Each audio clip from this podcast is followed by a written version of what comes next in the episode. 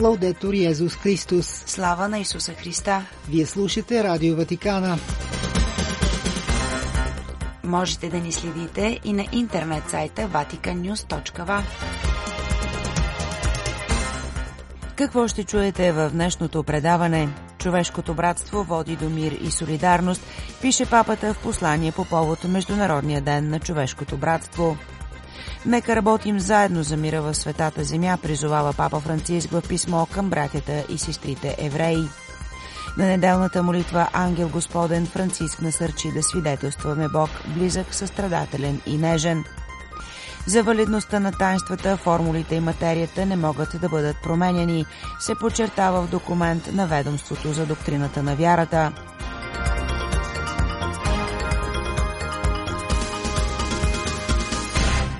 Пред микрофона с вас е Светла Чалукова. Папа Франциски спрати послание по повод Международния ден на човешкото братство и петата годишнина от Декларацията за човешкото братство за световен мир и съвместен живот, която той подписа на 4 февруари 2019 година в Абу Даби заедно с велики имам на Ал-Асхар Ахмад Ал-Таеб. Посланието на Свети Отец, адресирано до генералния секретар на наградата за Йед и Мюсюлманския съвет на старейшините Мохамед Абдел Салам, беше прочетено от кардинал Мигел Анхел Аюсо Гишот, префект на Департамента за междурелигиозен диалог, по време на срещата на политическите, обществените и религиозните лидери на различните религии, която се провежда в Абу Даби. Вечерта на 5 февруари срещата ще завърши с връчването на наградата за ЕД. Тази година наградата спечелиха индонезийски организации, египетският сърдечен хирург Магди Якуб и чилийската католическа монахиня Нели Леон. В наши дни липсата на братска солидарност причинява екологична и социална деградация, пише папата в своето послание и насочва вниманието на света към ценностите, които отличават дейността на тази годишните носители на наградата, любов към онези, които са различни от другите, искрена загриженост за бедните и болните, особено за децата, рехабилитация на лишените от свобода и реинтеграцията им в обществото. По думите на папата, трудовете на носителите на наградата осветяват пътя към по-голяма социална солидарност и братска любов, но не са достатъчни само индивидуални усилия, за да се продължава напред по този път. Позовавайки се на своята енциклика Фрателли Тути, епископът на Рим припомня, че без отвореност към Отеца на всички хора няма да има солидарни и стабилни основания за призив към братството – защото само разумът може да схване равенството между хората и да придаде стабилност на гражданското им съжителство, но не може да създаде братството. Папата отправя молитва към всички участници в честването на Деня на човешкото братство да бъдат вдъхновени не само от добрите дела на наградените, но и от религиозните убеждения, които са ги вдъхновили за такава щедрост на сърцето. Сърцето ми е близо до вас, до светата земя, до всички народи, които я населяват, израелци и палестинци, и се моля желанието за мир да надделее във всички. Искам да знаете, че сте близо до сърцето ми и в сърцето на църквата. Това пише папа Франциск в писмото си до моите еврейски брати и сестри в Израел, изпратено до Карма Бен Йоханан. Богословката, ангажирана в еврейско-християнския диалог, беше сред популяризаторите през последните седмици на обращение към папата, подписано от около 400 равини и учени, призоваващо за укрепване на еврейско-християнското приятелство след трагедията от 7 октомври. В писмото си от 2 февруари папата припомня, че Светата Земя за съжаление не е изключена от вълненията, които обхващат света и които представляват истинска световна война на части, която причинява широко разпространени страх и болка. Папа Франциск отбелязва в писмото как продължаващата война е създала разделителни нагласи в общественото мнение по света, които понякога водят до форми на антисемитизъм и антиюдаизъм, добавяйки – Мога само да повторя, че връзката, която ни свързва с вас, е особена и единствена, без никога да затъмнява, разбира се, връзката, която църквата има с другите, както и ангажимента към тях. Пътят, казва папата, който църквата е започнал с вас, древният народ на завета, отхвърля всяка форма на антиюдаизъм и антисемитизъм, недвусмислено осъждайки проявите на омраза към евреите и юдаизма, като грях срещу Бог и се надява за все по-тясно сътрудничество за изкореняване на тези явления. Позовавайки се на писмото, изпратено до него от равините и учените на еврейско-християнския диалог, което папата споделя, че е оценил високо, Франциск пише – Изпитвам желание да ви уверя в моята близост и обич. Пригръщам всеки един от вас и по-специално тези, които са погълнати от мъка, болка, страх и дори гняв и добавя – заедно с вас скърбим за мъртвите, ранените, травматизираните, молейки Бог Отец да се намеси и да постави край на войната и омразата. Папата предупреждава, че в тези времена на запустение е трудно да се види един общ хоризонт, в който светлината заменя тъмнината, в който приятелството заменя омразата. Но ние, казва той, като евреи и католици, сме свидетели именно на такъв хоризонт и завършва с надеждата, имаме още много да направим заедно, за да гарантираме, че светът, който оставяме на тези, които идват след нас, е по-добър, но съм сигурен, че можем да продължим да си сътрудничим за тази цел.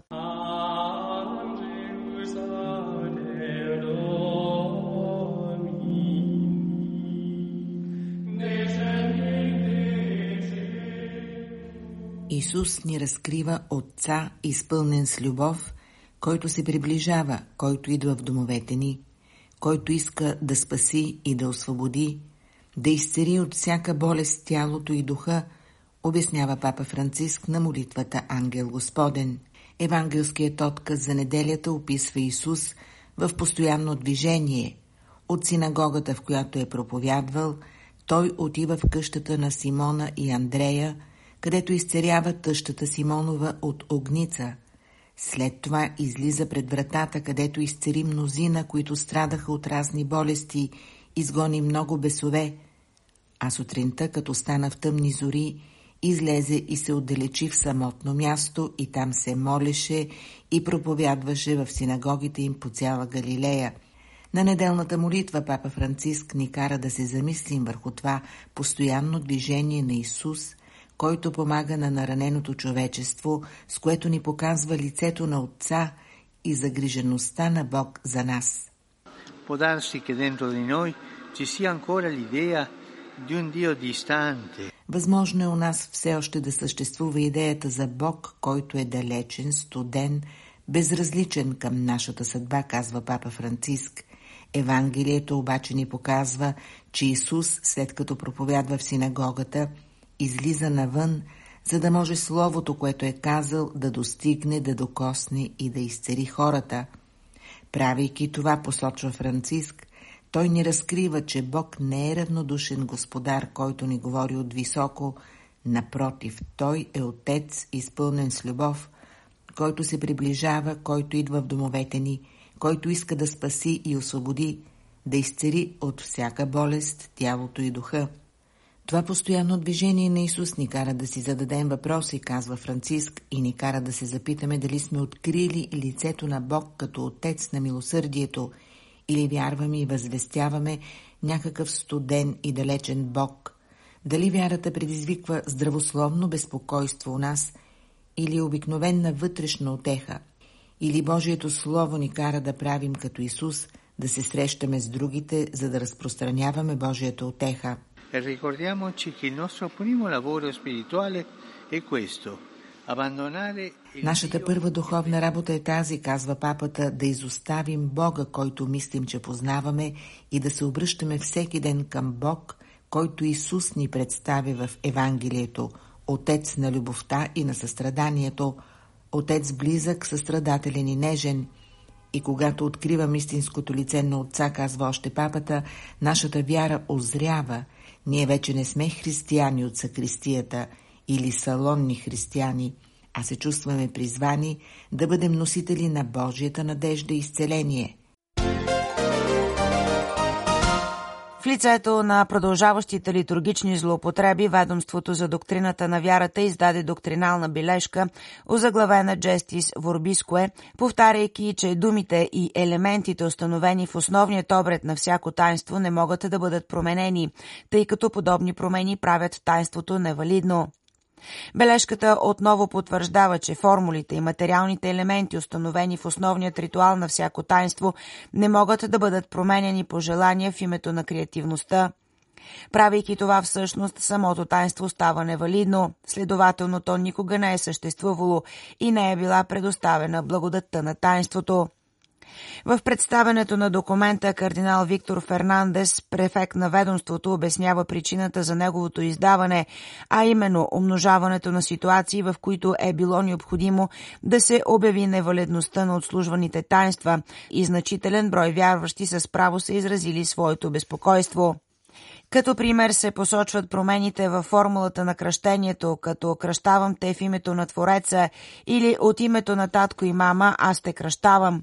Кардиналът обяснява, че докато в други области на пасторалното действие на църквата има достатъчно пространство за творчество, в контекста на услужването на таинствата това по-скоро се превръща в манипулативна воля – с тясно свързани събития и думи четем в документа, Бог разкрива и изпълнява своя специален промисъл за всеки мъж и жена – за съжаление, трябва да се отбележи, че литургичното честване, особено това на тайнствата, не винаги се извършва в пълна вярност на обредите, предписани от църквата. Документът припомня, че църквата от самото си начало се е грижила особено за източниците, от които черпи жизнената сила за своето съществуване и своето свидетелство, а именно Божието Слово, засвидетелствано от свещеното писание и традицията, и тайнствата, чествани в литургията, чрез която църквата бива непрекъснато отвеждана към тайната на Христовата Пасха.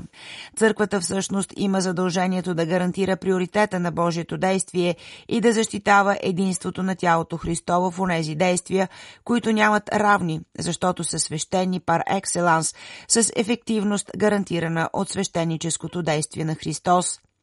Църквата също така, казва документа, съзнава, че да управляваш Божията благодат не означава да я присвоиш, а да станеш инструмент на духа за предаване на дъра на пасхалният Христос. Тя знае по-специално, че нейната сила по отношение на тайнствата спира пред тяхната същност и че в свещенодействията църквата трябва да пази спасителните жестове, които Исус и е поверил. Ето защо бележката пояснява, че същината на тайнството се състои в човешкото действие, чрез което Христос действа. Понякога в него присъства материален елемент и понякога особено красноречив жест, телесност, която е незаменима, защото вкоренява тайнството не само в човешката история, но също по-съществено в символичния трет на сътворението и го води обратно към тайната на въплъщението на Словото и изкуплението, изразено от него. Що се отнася до формата на тайнството, тя е съставена от думата, която предава трансцендентното значение на материята, преобразявайки обикновеното значение на материалният елемент и чисто човешкият смисъл на извършеното действие. Тази дума винаги черпи вдъхновение в различна степен от свещеното писание, следователно материята и формата никога не са зависели, нито могат да зависят от волята на отделният индивид или отделната общност. Документът повтаря, че за всички тайнства във всеки случай спазването на материята и формата винаги е било изисквано за валидността на отслужването със съзнанието, че произволните модификации на едното и или на другото застрашават действителното даряване на благодатта на тайнството с очевидна вреда за вярващите. Слава на Исуса Христа! Лаудетур Йезус Христос!